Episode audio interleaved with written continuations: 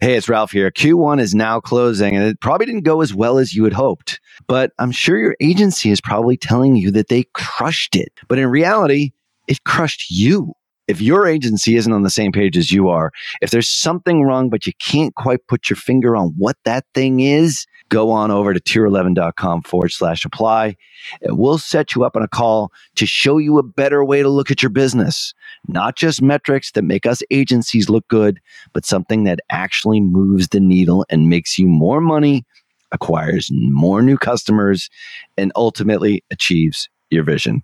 Head on over to tier11.com forward slash apply today.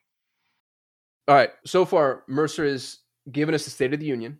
He's provided us with, I think, some really phenomenal value as to how to get clients compliant or businesses compliant if you're you're an internal CMO, marketing manager, whatever. The thing I want to know most, though, the thing that I'm most interested uh, in, generally speaking, because I'm a tool nut, is how are you doing all of this? And Chris has an amazing tech stack. I've seen it. I'm excited about it, and he's going to share it with us. Not withhold anything. The whole kit and caboodle. Give away the farm right after this quick break. You're listening to Perpetual Traffic.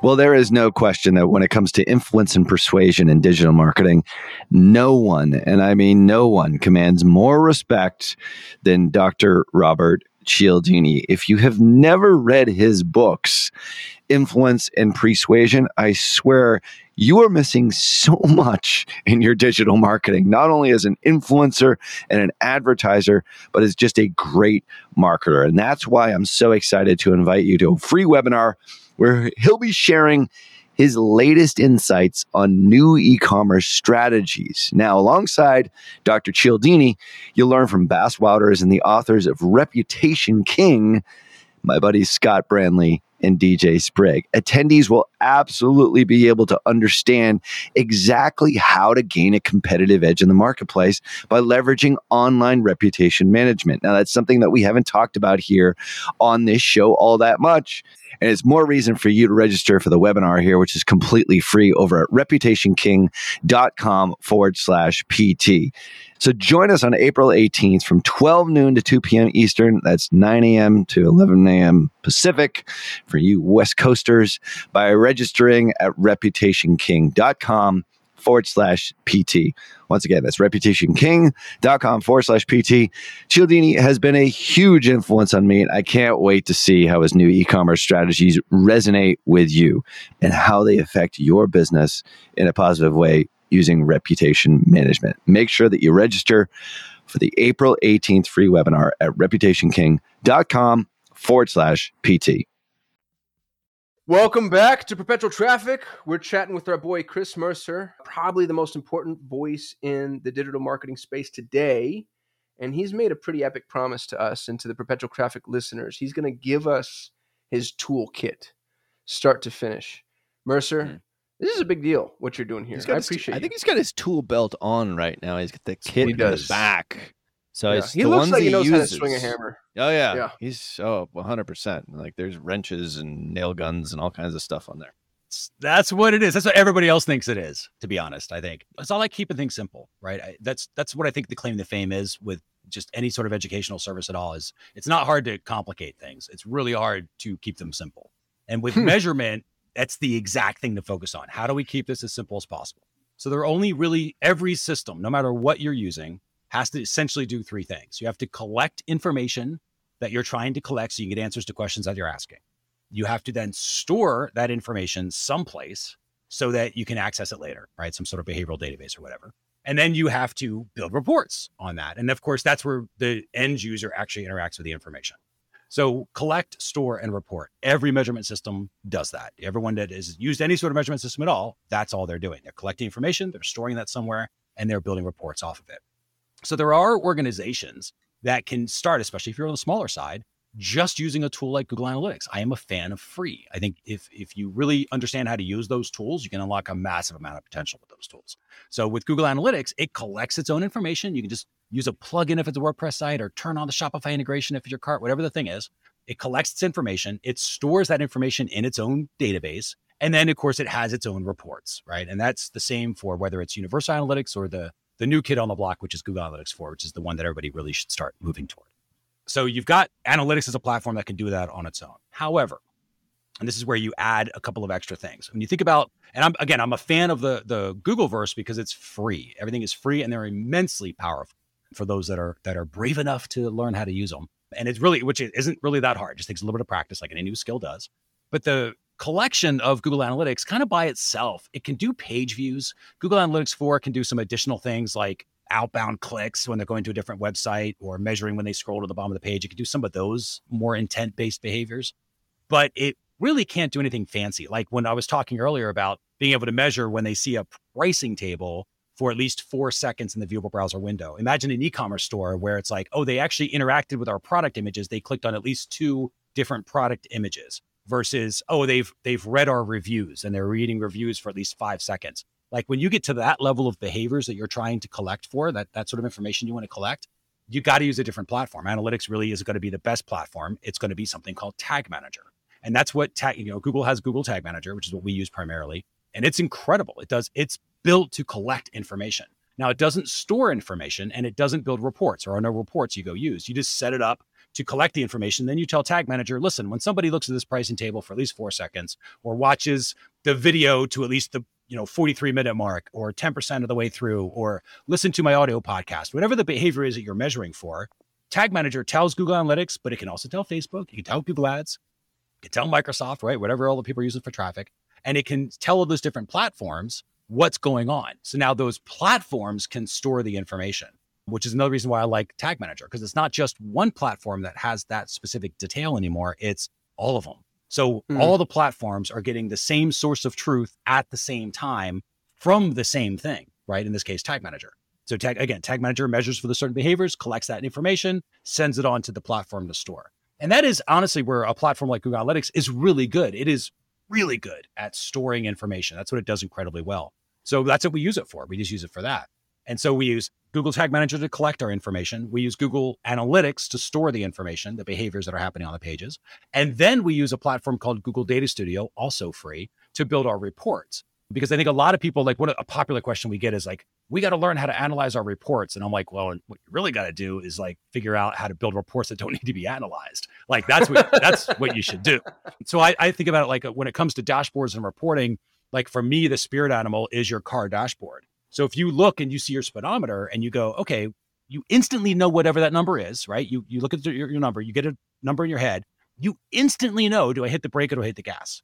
You're already taking an action just because of the mere interaction with the number, right? Mm. That's how a hmm. marketer's mm. dashboard should be. They can be. And, and there's a method to it, but, but that's what I think a marketer's dashboard should be. So I am definitely numbers tolerant, right? Like but I don't want to be in spreadsheets 12 hours a day. So I get into my data studio reports or my team does. And more importantly, the team that they're building now does as we build out the marketing department in our own organization. But they're looking at that information. They see the data studio report. They see exactly what they need. They already know the actions they're going to take and they're gone. And they're now focused on iterating and growing and making meaningful actions in the marketplace to actually adjust or improve the customer journey and adjust the results that we're getting because they know the measurement system told them what to do. Just like when you look at your car dashboard and you see this how fast you're going, you go, oh, I hit the brake or hit the gas. You instantly know what to do. You don't have to think about it. You don't have to analyze it because you would crash, right? And you certainly wouldn't be able to really drive very well. And that's what happens with most companies when it comes to their reporting. That's vastly overcomplicated. Doesn't need to be like that. They have, a, especially you know, this is happening if if somebody gives you a report and you're like, I have no idea what this means, so you just skip it. You know, and a lot of uh, traffic agencies have that problem with clients. They, they'll give them a report the client's like asking questions and you're like, it's it's in the report. Like it's yeah, right my here. My client said that to me this. now, dude. I'm I'm shamed as you're speaking because I realize that our reports they're simple to us because we know Google Ads are not simple to my clients. That's exactly right. Simplify. What a phenomenal standard to hold your reporting to. Yeah, we always think quote. about the car dashboard as the spirit animal. That's what we're steering yeah. toward. Yep. And you said it's it's not difficult to make things complex. It's hard to make things simple. Say, That's how, the skill. I butchered it. Make it. Yeah, the skills to make things simple right? It's easy to make things complex. It's easy, it's easy to overcomplicate things. But to keep things simple, that's that's the skill. And so when mm. you're a measurement marketer, which is kind of why we created this, right? Because our our whole concept behind that was that there is kind of like you're talking about with with an analog store, right? You've got a brick and mortar store. If you came into my store, say I have a shoe store for a cliche, So you come into my store, I'm going to say, "Hey, how you doing? What are you here for? You know, how can I help you?" And we're going to have that conversation. That's a very natural conversation to have. Well, based on what you say to me, I'm going to adjust that conversation. So if you say, "Hey, I'm actually looking for the tire place that used to be here last year," and I'm like, "Oh yeah, they actually moved across the street," right? I've adjusted what I'm going to say to you based upon what you said because I was listening to what you said, and now I'm helping you out by getting into this next thing. Now, if you say, Hey, I'm actually here for sneakers, I'm like, Great, let's go take a look at the sneakers. And I'm going to try to, and we're going to have a conversation about what type of sneakers, get you to try them on, hopefully tell you about my buy one, get one free offer, get you to pick up some socks on the way out, join the mailing list, and then you're off on your merry way with a coupon when you bring back a friend, right? So that's the whole analog, you know, sort of brick and mortar journey. Digitally, there is a conversation that's still happening. Like analog, everybody gets that. They get the brick and mortar idea. But digitally, that same thing is happening right now between the users and your website. It's that you aren't there doesn't mean the conversation isn't happening, right? And so what's what the whole concept of measurement marketing is that when you measure, that's you listening to their side of the conversation. The better that you get at measurement, in other words, the different behaviors that you can measure for, the better you are able to understand the actual conversation. So if I have a system, a measurement system where I can only measure page views, that's good. It's better than ignoring them entirely, but I can't quite make out all the details of what they're saying. But if I have a, a, measurement system that measures when they land on the page, when they're there 10 seconds later, when they scroll down halfway and they've still been there for 45 seconds, when they look at a specific part for four minutes and when they, or four seconds, and when they click on a very specific button I need them to click on, when I'm measuring for each of those stages and steps, now I'm really paying attention to where they are leaving off on the page or what's going on. And just by the fact that I see those numbers tells me what to do to fix it because I have certain expectations of how that's supposed to perform.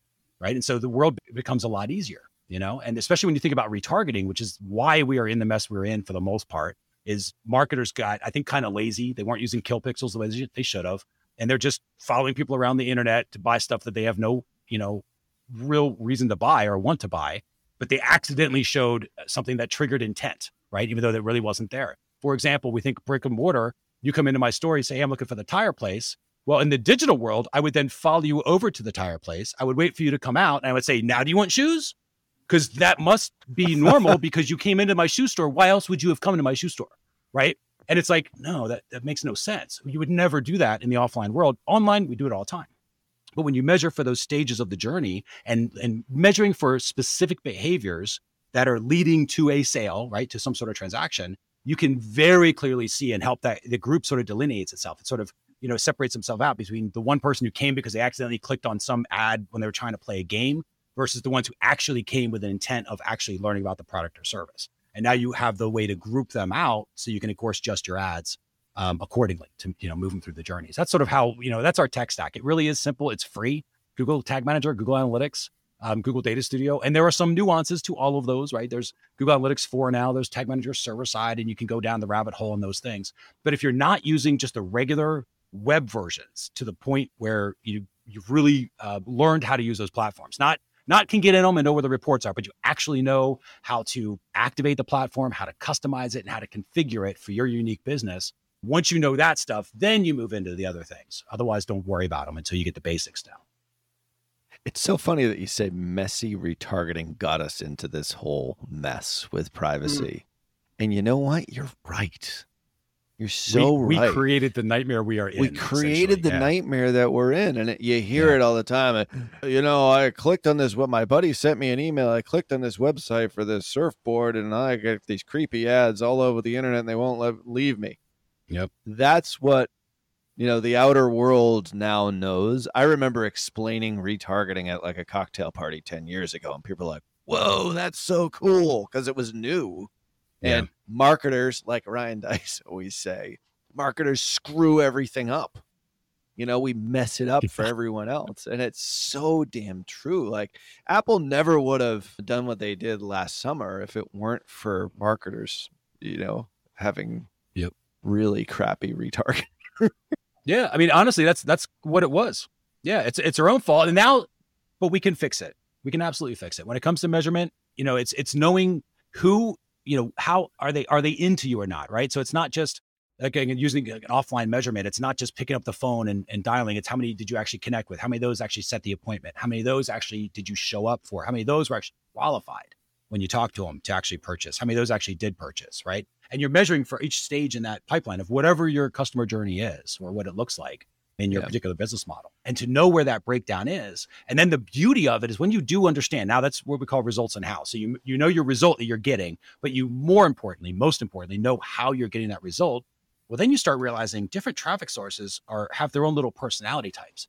And so, and this is kind of the holy grail everybody, you know, just trying to switch to is like, which I don't know if I should use Google ads first or Facebook first or organic or, and it's like, well, when you understand who's all your different traffic sources and what, and specifically the results that you're getting from those sources, you will find some traffic sources are really good at awareness, but they cannot close the deal for the life of, but they're incredible at awareness.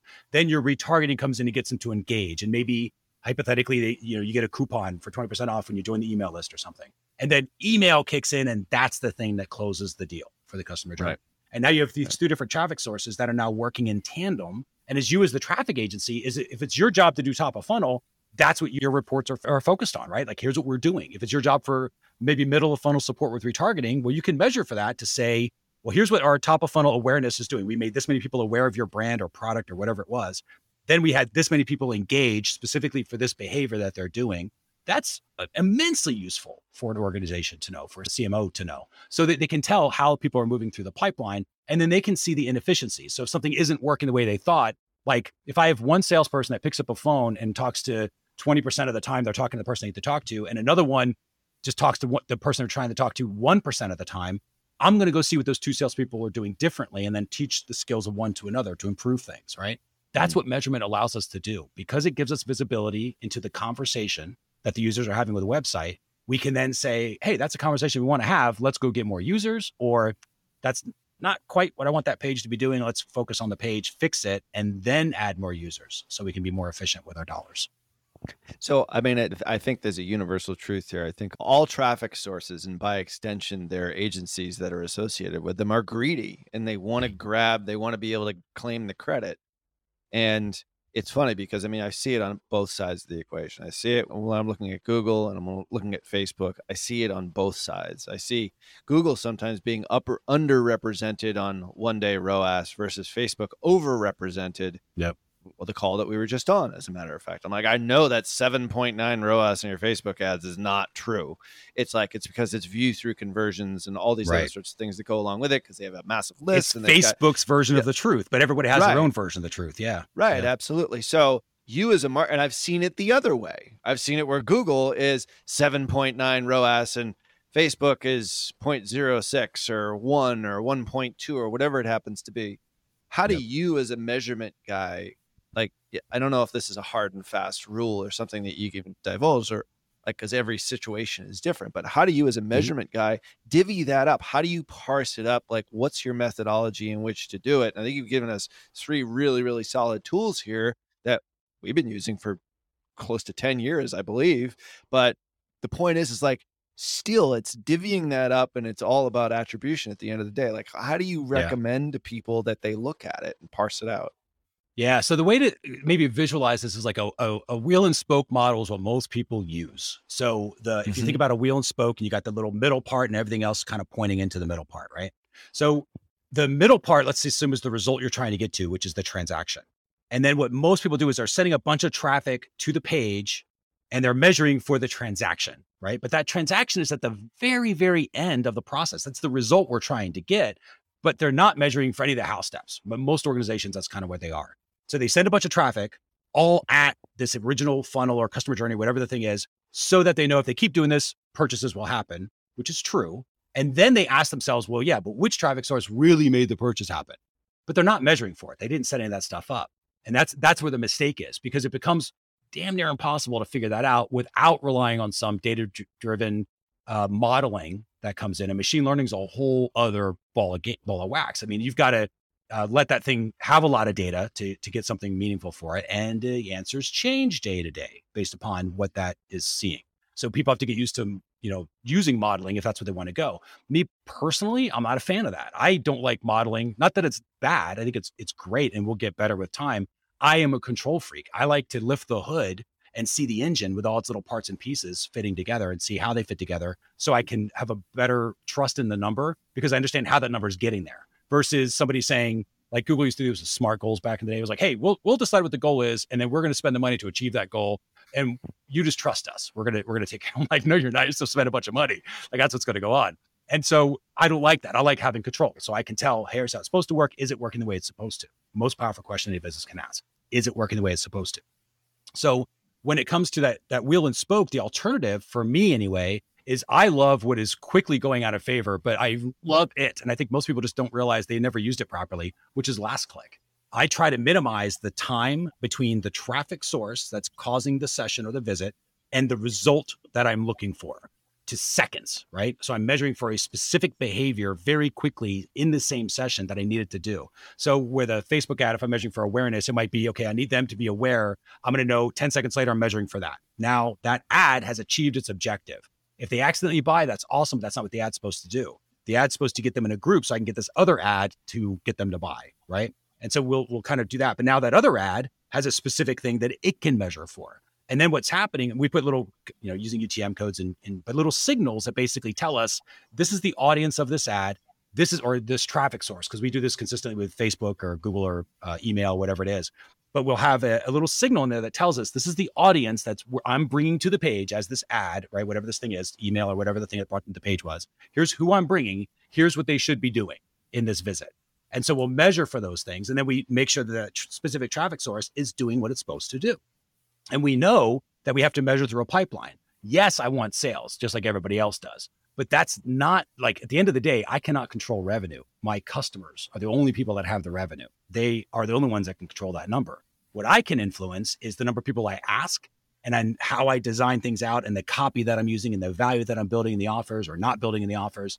That's what encourages the consideration behavior to give them reasons to actually consider purchasing and then making sure that it's an easy thing to do or it doesn't bring up objections so that they actually do purchase at whatever the amount is. And so that's how we do it. We just do last click. We when mostly I like last click because there's very little time that's passed because that's where it gets complicated. When you add time, that's where you know you start going well was it the google ad that actually did it like i know a popular thing people measure for is well the facebook uh, webinar that we did three years ago those people are now worth $300000 and it's like well i guess we should do more facebook webinars but it's like at this point the money that they spent yesterday with you probably is not really directly related to the fact that they were on that Facebook webinar. That Facebook webinar got them into your system, maybe, and but there's a lot of other messages that actually moved that specific needle. And so we always try to do that and, and making sure that we're measuring within a specific visit for the action we're trying to achieve, and then having other ads that are there to uh, you know move them through the journey if they didn't go full force through the funnel like they were you know and maybe initially had intended. If that makes sense. So that's how no, we handle that. Doesn't that. make sense. So if you're using last click as sort of your default, doesn't that really mm-hmm. screw your top of funnel traffic sources and ultimately make the decision to shut them off by mistake? I mean, I think Mm-mm. that's because that's a common that's a common mistake yeah. a lot of people make, though. I'm just saying for you, yeah. I know you don't, but yeah, yeah. But it's, how do you safeguard it, against that? Because it's it's what the ad is designed to do right? It's, top setting, it's setting the expectation. The top of funnel exactly attribution. Right. Top of funnel goal for top of like so we're measuring top of funnel ads are there to get them. Are they either on that page more than 10 seconds? Yes, done. You've done your job, ad. Congratulations. That's all I judge you for. Then there's the middle of funnel ad to the middle of funnel metric, the end of funnel, you know, bottom of funnel to the bottom of funnel metric, right? Which might be email or Facebook. And then what we're doing is we're measuring different traffic sources that are all trying to get awareness or all supposed to get engagement or all supposed to complete the customer journey and now you can measure which traffic source is really good at actually when you know, was it Facebook, Google, Google organic, right? Paid ads, YouTube, social outreach. What are of all the things we do that are designed to get awareness, which one's really the best at it? And now I can go put my resources toward that. And then I do that. I can answer the same question when it comes to engagement, same question when it comes to completing. You know, mm-hmm. and that's why I said that's where you start to see like, oh, actually, Google Organic and the social outreach that we're doing is really good in awareness. It's the retargeting campaigns for both Facebook and Google that get them on the list. And it's those emails that are actually closing the deal. That's how things are working. That's how they're supposed right. to work. Let's make sure that right. keeps happening. Right. And measuring right. traffic source varies to a specific result that traffic source is supposed to get in that specific customer journey. And that's where that 10 second benchmark comes from that you don't see in the top of, funnel. people doing. Yeah, yeah. At exactly. the top of, yeah, funnel, top of funnel. And then obviously a little bit more narrow, maybe down at add to cart, it's five seconds. But it's like if they're if it's doing that, it's doing its job in essence. Exactly. Or it's measuring for the add to cart entire... click. Yeah, because you can measure for that specific behavior and say, forget time. Maybe it's just, oh, I want them to add to cart. And then it's okay, well, now I need another ad that's gonna for me, that would click in another ad immediately whose job it is to get them to complete the cart, right? But it only does that if they haven't already completed the cart, obviously. And that's where you got to just make sure your audiences are not talking to people who already bought the thing, right? To say, go check out for 20% off. And like, I just did, but I didn't get 20% off. And I want your coupon code, right? But as long as you're Right. managing your audiences properly and you're moving them through, and then this goes back to the idea of forecasting, right? I think a lot of companies don't properly do. They might have goals, like they for they forecast in terms of like, here's how much money we're going to have next month or what we're swinging toward, but they don't know how they're going to do that. They're not forecasting the activities that are going to create that. And that's where the mistake is when it comes to forecasting. So in our case, like our marketing team, they have their forecasts by week and they know how many people they're going to ask to buy every single product and service that we have. So let's just keep with the academy for now. They know how many people they're going to ask this week. And how do they measure the ask? They measure the ask using that investigate signal. So for them, it's not how many people saw the page, it's how many people scrolled to the pricing table, looked at it for at least four seconds to have some sort of behavior that indicates that they were thinking about it. That's an ask. Then we measure considers as the cart view. So anybody that goes to the cart, that's they're definitely considering buying at that point. And then of course transactions is the thank you page, and then we measure the average amount. But they have because they know those three numbers, the ask considers and the transactions, right? The ACT, what we call the ACT model. So when we have the the ask considers and transactions being measured, then we can tie the traffic source to what's really good at each one of those three stages. And that now infer builds our machinery. So we can say, well, this is how it's been working. Let's add more budget to the awareness of, let's say it was Facebook that was really good at doing that. Let's give Facebook more budget for that top of funnel. And what should happen is if we, you know, 10x that awareness, we should see the same percentage go to consideration and the same percentage of that go to purchase, which should generate this much money. And then you give Facebook the money and you measure against and see, is that what happened? You know? And for us, we do a, a little bit more further. Like we'll measure CPM. We project out what CPM is going to be, the number of impressions or reach we should get with the spend we're giving Facebook, just to measure Right. that and you know understand that side of the platform. But the whole idea is, here's how it should be working. Is it working the way it's supposed to? And focusing on those activities, those little how building blocks. Because at the end of the day, we cannot control the results that we get, but we can absolutely influence the activities. And that's what produces the results kind of as a symptom of the activities being done. You know what's funny here? Chris has just built Performance Max manually. Mercer, you don't you don't know what that oh is? yet? yeah, we were talking about performance max earlier off off camera. Yeah, yeah. Yeah. Yeah. so Yeah. Google is trying to find the tiny steps that people take towards a purchase. Yep. They're trying to find that on your behalf. And you just you've had this for years. You've had Performance Max for years, and the rest of us just opened the door to it. I think that's really cool. Yeah, well, it's great that Well, they he's also automated it doing because that's going to work better. Yeah, Well, so Yeah. here's the problem. Here's the problem with automating it. Mercer is always going to be able to see Performance Max. You're flying blind on so many levels. So You're taking you know, it for granted. Right. Oh, absolutely. Yeah. You're, It goes into that falling modeling, The exact what's same little trap black we've box. always Right. been in, which is like, Yeah. oh, just trust the bot. But I can't see like, oh, this page is the third step, and time on site needs to be X. So because Google, at least up until now, isn't giving us that insight data. So when I go change that page because I have new content or my pricing updated or whatever, I kill my Performance Max campaign without even knowing it. So Mercer has built it out manually, which gives you far more control, but you actually have to be an industrious human and do the work. And 99% of us aren't going to do that. yeah. And again, the the beauty of it, though, just to, to emphasize, yes, there are multiple moving pieces to building out what we now have, but the actual usage of this is five or maybe ten minutes a week.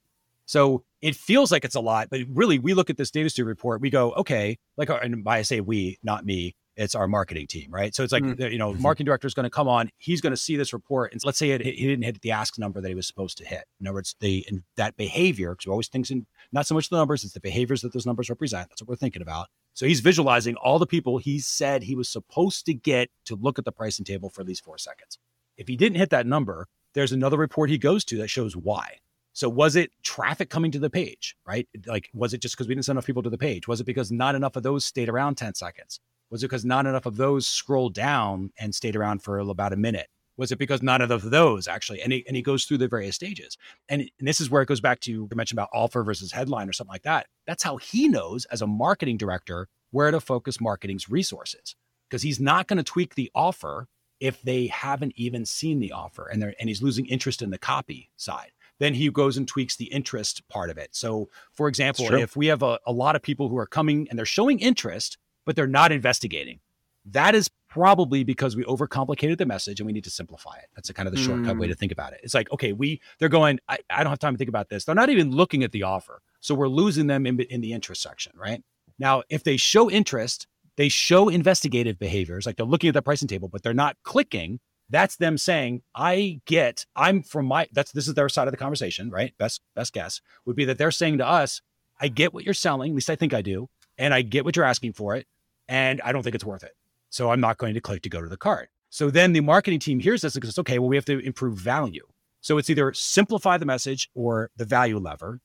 So if they get the value back, they go back and okay, let's look at, oh crap, we did what everybody else does when they first do copy. It's like we did 12 different features, no benefits to the features. So let's add in a little mm-hmm. languaging, right? And you come back with like, which means to you, which really means to you, you know, and imagine where you can be. And future pacing comes in and it builds the value of learning the skills. Because at the end of the day, I mean, I'm a big, you know, sales training guy back in the day, learning from Zig Ziglar and all those guys. And one of the things he used to say was like, selling is just a transference of belief.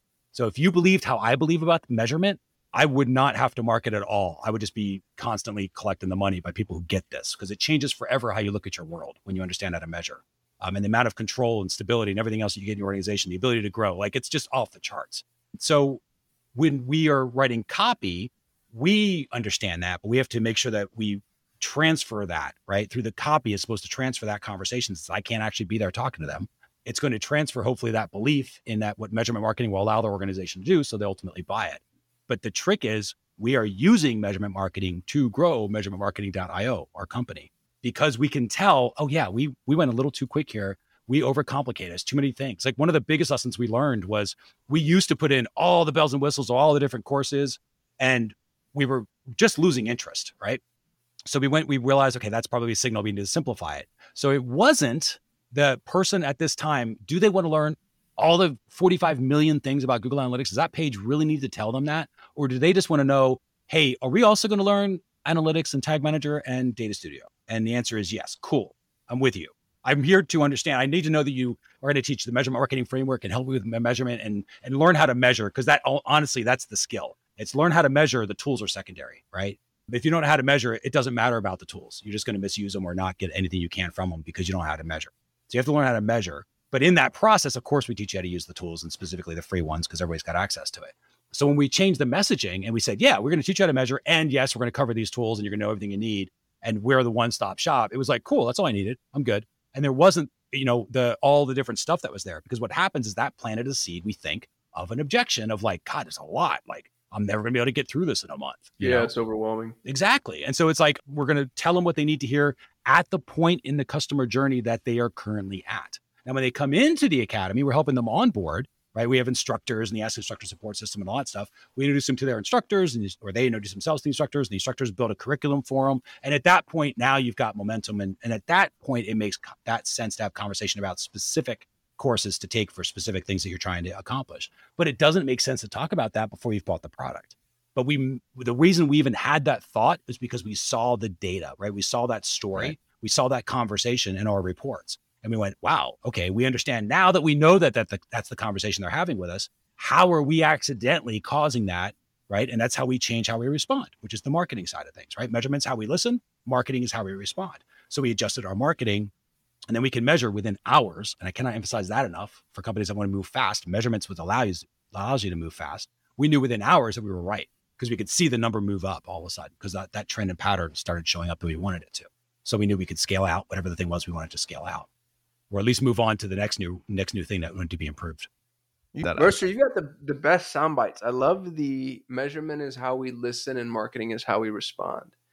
Because when you put it in that way, those are such human terms. It's actually irresponsible not to measure now. It kind of is. It- yeah, it- you don't want to really listen is. to your customer. Like you don't you you're not interested in what it is that they have to say or how they feel about something. Right. People think measurement's all about ROAS and ROI, and that's an aspect to it, right? How much revenue was my average average order value, like that sort of stuff. They, and it, it is, it's part of it, but that's not all it. It is there to not only tell you what's working or what's not, but if it's done really well, measurement will tell you what's coming next. And that's the beauty of it is when you can say, like, what popular question we get, or uh, we're just trying to figure out people using our e-commerce store, or we're just trying to figure out people using our blog, right? And my first question to them immediately is, how are they supposed to be using your e-commerce store, or how are they supposed to be using your blog? And I already know the answer. That's and then the answer is that's the first time anyone's ever thought about that question, right? And they Mm. kind of this blank stare, like we don't know. Right? Mm. Well, we have a plan. Like we we didn't build blog posts just because of I don't know SEO and internet. I guess like that's what everybody does, but that's not smart decision. It's better to say this blog post, thirty percent of the people going to this page should be doing this. So I expect this many to go here, this many to go here, this many people to leave a comment, and that's how I can judge is a blog post performing the way it's supposed to perform to feed the company because that's what the blog is there for. It's there to feed the marketing and to get them through that customer journey of and every every brand has got different customer journey. There's a brand customer journey, there's product customer journeys, right? There's different levels of customer journeys through the product. A recurring rebill is a customer journey to get them to rebill again or to get them to refer new people in. But that's what we measure for. We measure for all those different stages. We have a plan of how it's going to work, of how we think it's going to work, and then we put it out there. We measure against our plan at all the different stages and steps to see is it working the way it's supposed to. And then if it's not, we'll adjust it because you'll instantly see where it's off. So you don't have to guess anymore. Like it eliminates, I think it's a Dan Kennedy term about random acts of marketing, but it eliminates the whole guessing thing or the gut or like the drama that comes out in organizations about what are we go, how are we going to improve results? It's like the customers told you this piece, fix this piece right here, and they'll they'll continue the journey. It's like, oh, okay. So now marketing doesn't there's no drama. There's just effective problem solving because you can clearly see where the problem is, where the challenge is.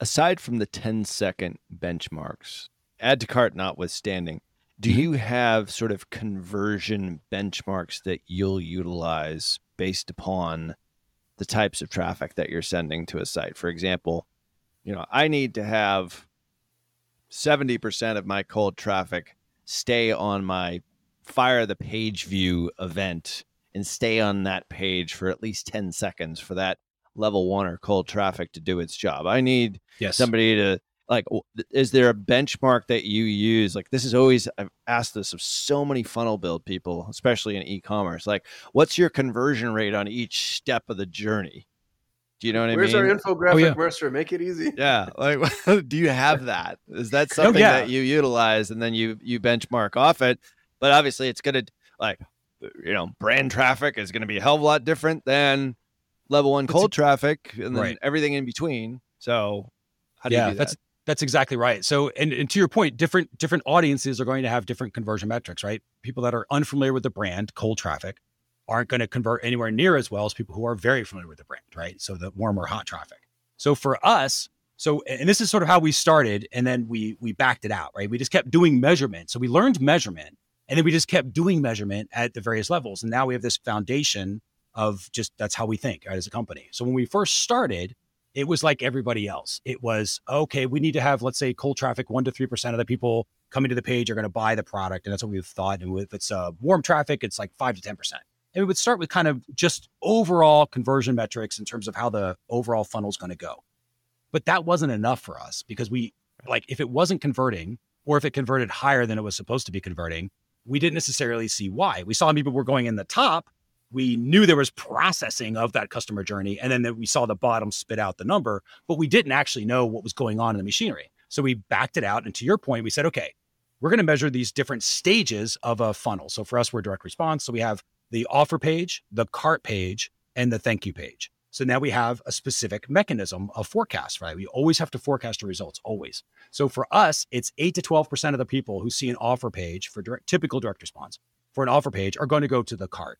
And let's say 40 to 40 you know 40 to 55% depending upon the offer should complete the cart at whatever the ticket is average ticket right? And that's how you you pencil out your revenue. So that's how we measure it so when we're looking at our, our pages the first thing the marketing team will do is go to that page and say did we hit 8 to 12% of the people going to the cart if so did let's say roughly half buy at the ticket price that we wanted them to buy if the answer is yes then everything is working the way it's supposed to work get more people in the funnel right? So it's obvious action, which is feed the funnel, get more eyeballs into that funnel. If the answer is no, let's say 2% of the people went to the cart page, then they go, okay, let's go see why that's happening. And that's where, in, in our case, we bring up that eyes in the journey report. So we on a one page, we can see how many showed interest in what that page had, how many investigated the offer on that page, how many initiated to click on that page. So it's kind of like a deep dive x-ray of a specific step of that funnel. And so they can see, oh, they're not even investigating the offer. So that's the issue. Or was it, oh no, they're all investigating the offer, but nobody's clicking?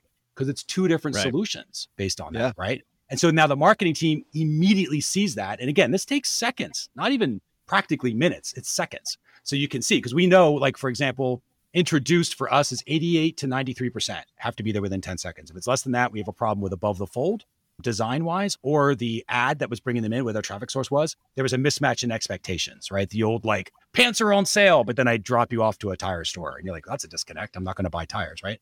So, you know, we'll, we'll look for that, make sure we're matching expectation. Then we'll go down to interested. And I think that is 55 to 65% of the people should show some sort of interest. So that behavior for us is 45 seconds and scrolling in the copy about halfway down. And then we have investigated for us 30 to 40% should be investigating. And then other people who click, right? That's how we get to the 8 to 12% should click. So again, if we're hitting the 8 to 12%, that funnel's probably working. But if we're not hitting it, we instead of going, well, geez, do we flip the headline? Do we change the target of the ads?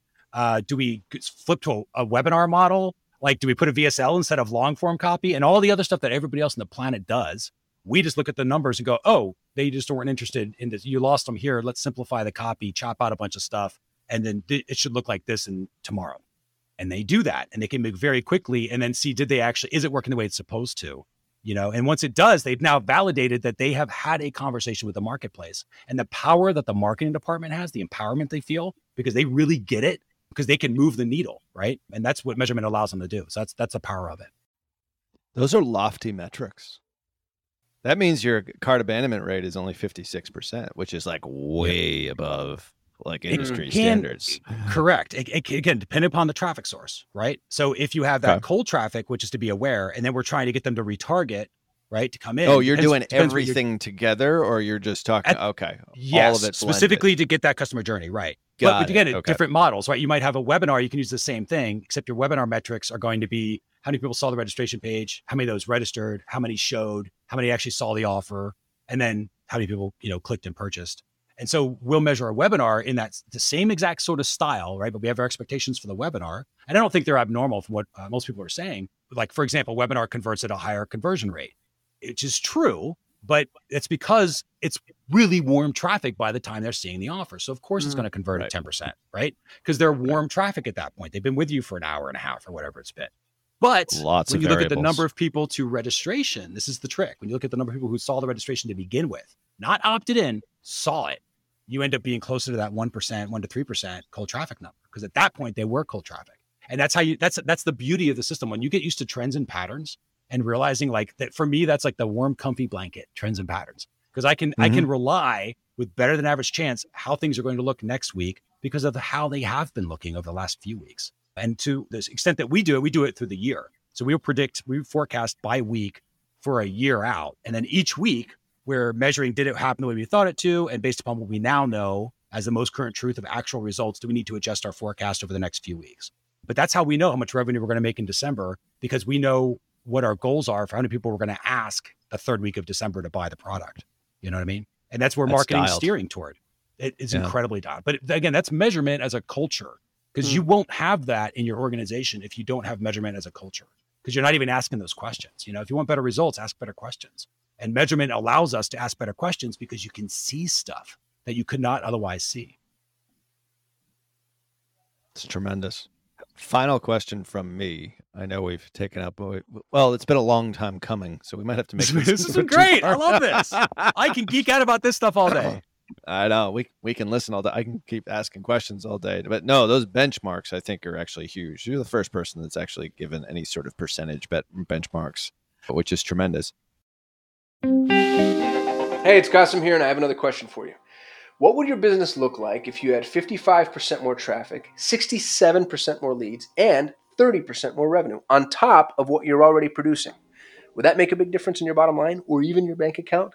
Well, those are the statistics for businesses that blog consistently. And I think the reason is simple. It's because Google wants to recommend websites with helpful content. Here's the problem. If you're like me, you don't have the time to sit down and write blogs. And even if I did manage to get enough words on the page, none of it's going to be any good. So if you're in that same position, I want to recommend our buddies at BKA Content who will write all of your blogs for you. They'll do all the research and all the writing. So all you have to do is copy and paste. If you want to try them out, they're giving PT listeners 50% off. That's 50% off their first month. Just go to bkacontent.com forward slash perpetual. That's bkacontent.com forward slash perpetual.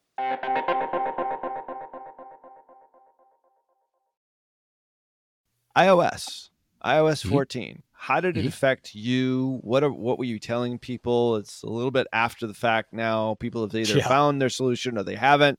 Like, what's your stance on it? Like, wh- where do you sit with it? How much has it impacted like your overall business? Just like talk about Yeah. just it in general and what your solutions have been.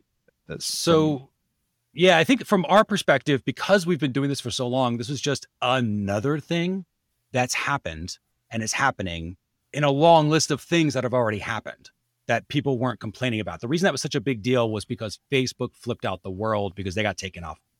They, they just got taken to the shed by Apple, right? So they're like, they threw a temper tantrum, freak out everybody about how this is going down. They could care less when the whole cookie thing happened with Safari a couple years back, right? They didn't Mhm. mention that at all. So it was like this stuff for me, this is just another thing that's going to be what we're already in. There's going to be stuff that happens two years from now where there's going to be less people able to be measured. We just understand that. The trends and patterns are going to change. It's not a big deal. So for you us, sell a bunch we didn't we courses didn't that flip out. day? I mean, iOS 14 had to catalyze a ton of interest. Oh, for sure. People all of a sudden get real, you know, real interested in measurement when stuff Yeah. like that happens, right? But their instinct, and this is where the problem is, their instinct is, how do I measure everybody that doesn't want to be measured? The answer Mm. is you cannot do that. Even if you could, it's going to get you in trouble eventually. So don't, because that's going to be laws. That's going to be real compliance oriented stuff that you do not want to mess with, because it's going to be real sexy to take people to jail over that stuff. Not maybe jail, but lots of fines. And in reality, now, does a small business have to worry that? Probably not, depending on where they are. But small businesses in Europe are getting dinged with stuff right now that they wouldn't have thought they were on the hook oh, for. Oh, dude, that the legislation So- in Europe has teeth. I've got friends that have been on the receiving end of that, and oh my goodness, exactly right. And that's why you Yeah. can't assume that that's never going to touch you or that you don't have to worry about it because eventually you will. So Right. the sooner you learn measurement, the, the less those sort of weird waves coming up on the rocks, they just don't affect you anymore because you're like, oh, it's just another wave. It's just the, how the ocean works. It's not a big deal because I understand how to use a boat. You know what I mean? Like that's what measurement's all about. It helps you navigate through that. So the short answer, for, we didn't react one way or the other to it. We were looking at it. We're like, yeah, of course, there's another thing, but there's going to be more. So that's whatever. We'll just keep doing the same things we're doing. And because we have other measurement aspects, we weren't just using Facebook as the sole source of truth. If we were, we would have been a world of hurt because their source of truth radically changed. They started doing modeling, which takes time, right? So it's like all this stuff started happening, and they're like, oh, you know, what's going on? And I, we would have been hurt. But because we have analytics, analytics picked up a lot of that stuff that Facebook otherwise couldn't see. And we could still see the trends and patterns. We could still say, this is how this is supposed to work, and this is how it's working. So we could still do all of that. And I think uh, if I can give advice to anybody with any of these compliance things that happen like this or, or tech changes, the instinct is to react. Just bide your time, count to 30 days, and then react, right? Like then see what other people have done. Because there's a lot of people that, like, I remember when Canada's version of Can Spam came out, there were people emailing me, "Hey, I'm taking off all the Canadians off the list." I remember when GDPR came out, I was getting emails, "I'm getting rid of everybody that's that's European because this is what's going to be." And everybody just overreacts. They make Mm. big, giant, massive changes. They overreact and they overcorrect, if at all. Sometimes they just make things a lot worse. And especially if they don't know measurement to begin with, how do they know what to do, right? Mm. And so when you when you get a little more calm and you understand measurement, you start to go, okay, the Facebook pixel isn't going to be able to get its quality information the way it once could. So what can we do? Well, there's this thing called Facebook CAPI. We can go directly to Facebook, and that's exactly what's happening. Yeah, this is Yeah. exactly what's happening. Is the trend is we know there's going to be less quantity in, in terms of unique users. You're not going to be able to measure as many users. That's just going to be a thing. It's going to get worse, not better, and it's just going to continue like that for decades. That's what's going to happen. That's Right. okay because there's a thing called statistics. So you can measure a certain sample size, and then based upon that sample size, you can predict with reasonable usefulness how the rest of the group is going to perform. And that's all measurement is, is understanding trends and patterns. So as long as I have enough being measured, that I can still see my trends and patterns. It doesn't matter. That said, let's say at the end of the day, if there was a way, if I'm not going to be able to measure everybody that I want, let's say I can measure worst case 10 out of 100 people, which is not the case right now, but let's pretend it is. If I can only measure 10 out of every 100 people that come to my page, but those 10 people, I can give a lot more unique, more higher quality details about the behaviors that are landing on the page and the information about them. Well, now Facebook's algorithm, even though it has less quantitative data by user, the, the data that it has is much deeper, it's much more nuanced, it's much more rich. So they can build better quality audiences because they know all these different data points. And that's what's happening now. Yeah, the problem there is a critical mass issue. Small advertisers don't spend enough to reach that threshold. So That is true. Yep. the that is larger true. advertisers that didn't have a funding problem, I don't think they were impacted quite as much, or at least on the long term, won't be impacted quite as much. It's the SMBs that are, you know, they're just spending enough to kind of poke their head above water from a data perspective. When you take any amount of data from them, it can be catastrophic. And I think they don't have the broad view too. So it, it was an uh, it's a legitimate gripe by Facebook, but they just kind of Yep. came across in the wrong way to begin with. Yeah, I mean it's it's it's legitimate, but again, they don't control the infrastructure, right? So that's why they're like that's what's going to happen when you when you ride on somebody else's roads. Don't be mad if there's a toll there one day. Like that's what's going to happen. But that's the idea is like if you can give the platforms better quality data because you improve your measurement ability, and this is not something that somebody should swing for on day one, but eventually you start understanding CAPI. There's easy ways to mm-hmm. do that. You can start opening up your own what they call a measurement server, and where your own server is measuring stuff. You have a separate server just for measurement um, that you can use with Tag Manager. And now you have first party cookies, you have control over the data. You actually can get around the Safari seven day cookie thing. I know, but don't worry about that stuff if you're not even measuring for how many people are aware of your customer journey, completed the customer journey, and engaged along the way. You know what I mean? Like first If You're things not first. taking your one, two, three steps to begin with that we talked about in the earlier part of the show. Right. That's Don't worry about right. that. Don't worry stuff. about painting the walls until you pour the foundation of the freaking building first. You know what I Mm-hmm. mean? So it's like, let's not talk about what color artwork's going to go on the wall yet. So first things first, get good at measurement. And then the rest of it, if you just keep doing that, it naturally brings you to those solutions. So you can get really good at that stuff. Even if you're a small business, you can do that, uh, depending upon the traffic, obviously. But even even You- without it, it doesn't matter. It's just it's all measurement is is a map of reality, right? It's a Right. map of the territory. So like a GPS signal, if it tells me to go down a one way street the wrong direction, I don't just go like, well, the map told me, I guess I'm going to do it. I'm like, no, reality is different, right? And you adjust the map. You might download downward a, a firmware update or you're with your car, right? Cars have to do this now. But otherwise, you're always getting whatever the representation of reality is, and that's all measurement is: is you're representing what that's going to be.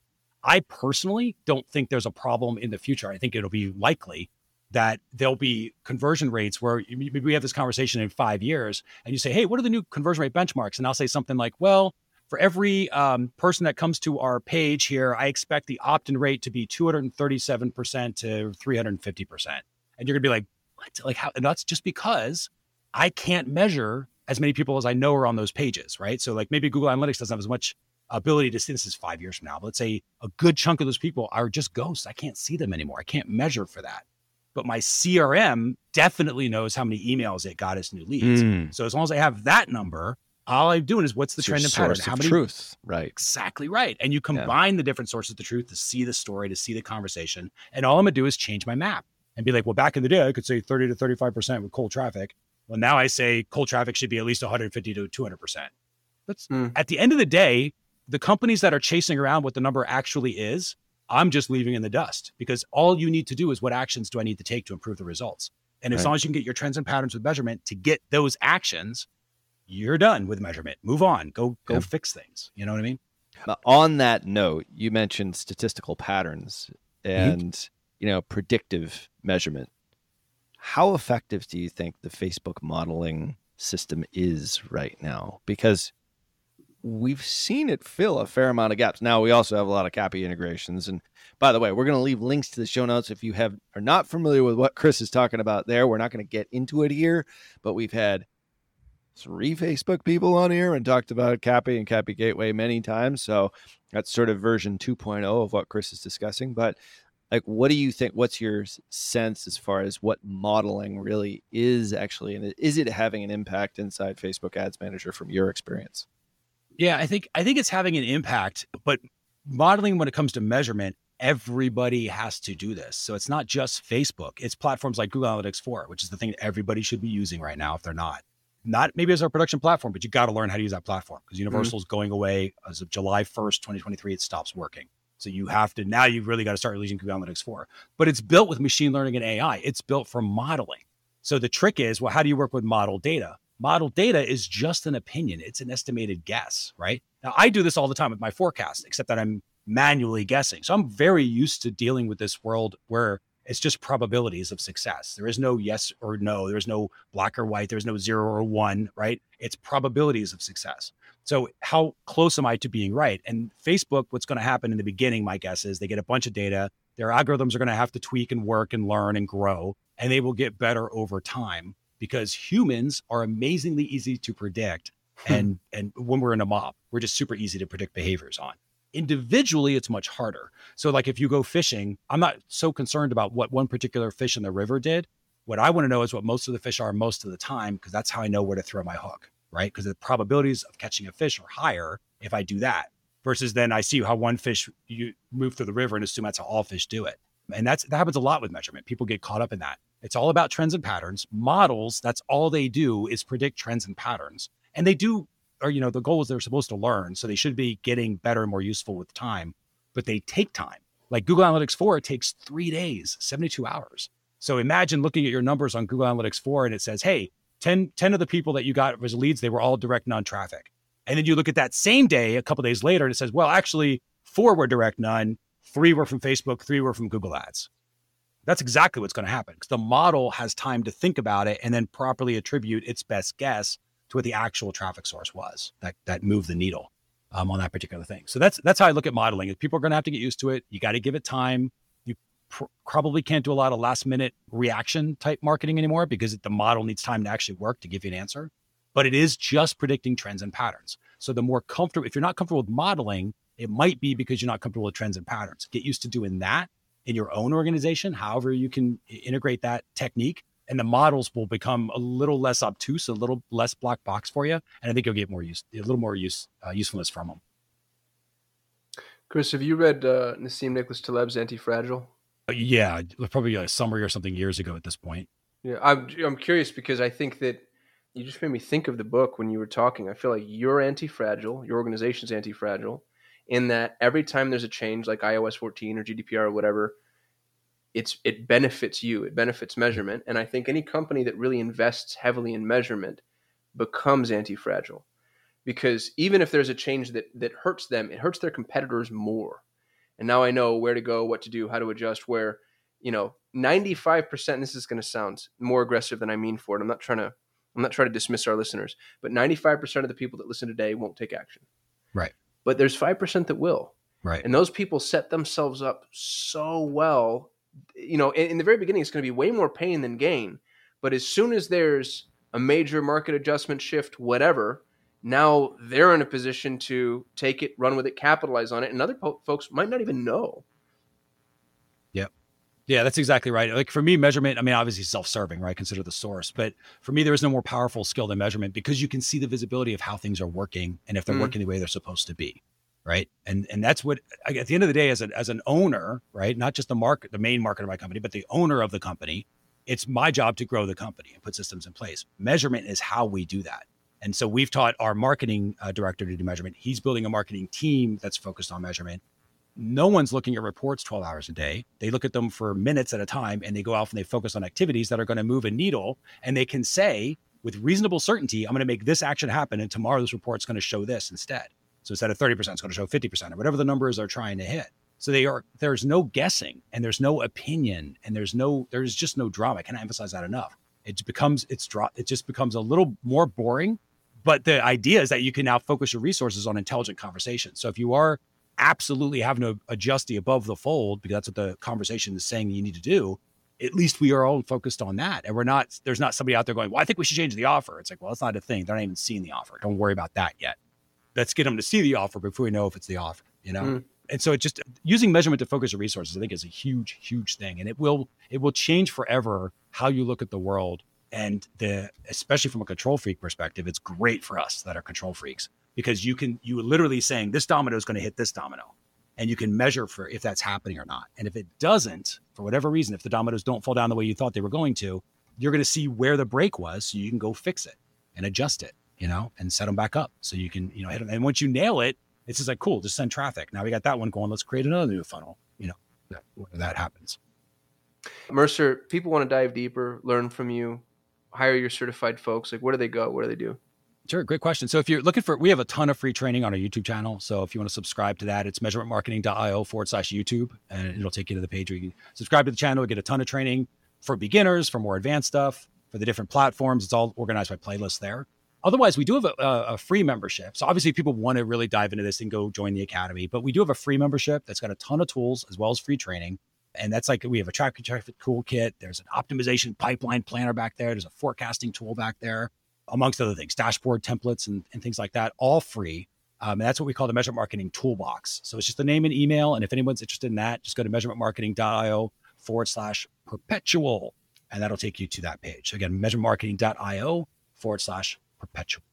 There's so many nuggets here. So if if this is an area of your business which you've just sort of glossed over and said, eh, you know, I don't have to worry about that kind of stuff. I'll just focus on my traffic and my offer. Well, you don't know what's good in any one of those unless you actually know your measurement. So, and those are the two things that we talk about here, and obviously conversion rates, everything that's after the click, and all the traffic sources, everything else. None of this really matters unless you have what we talked about in this episode.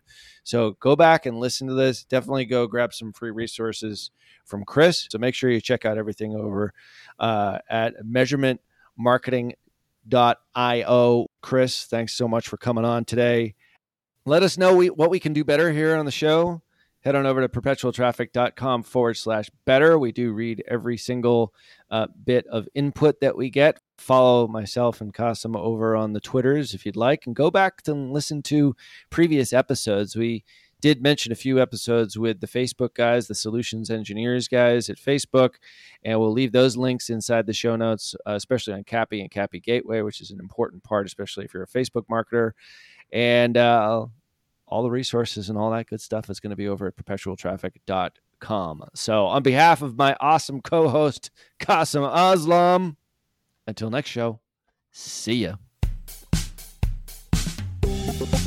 You've been listening to Perpetual Traffic,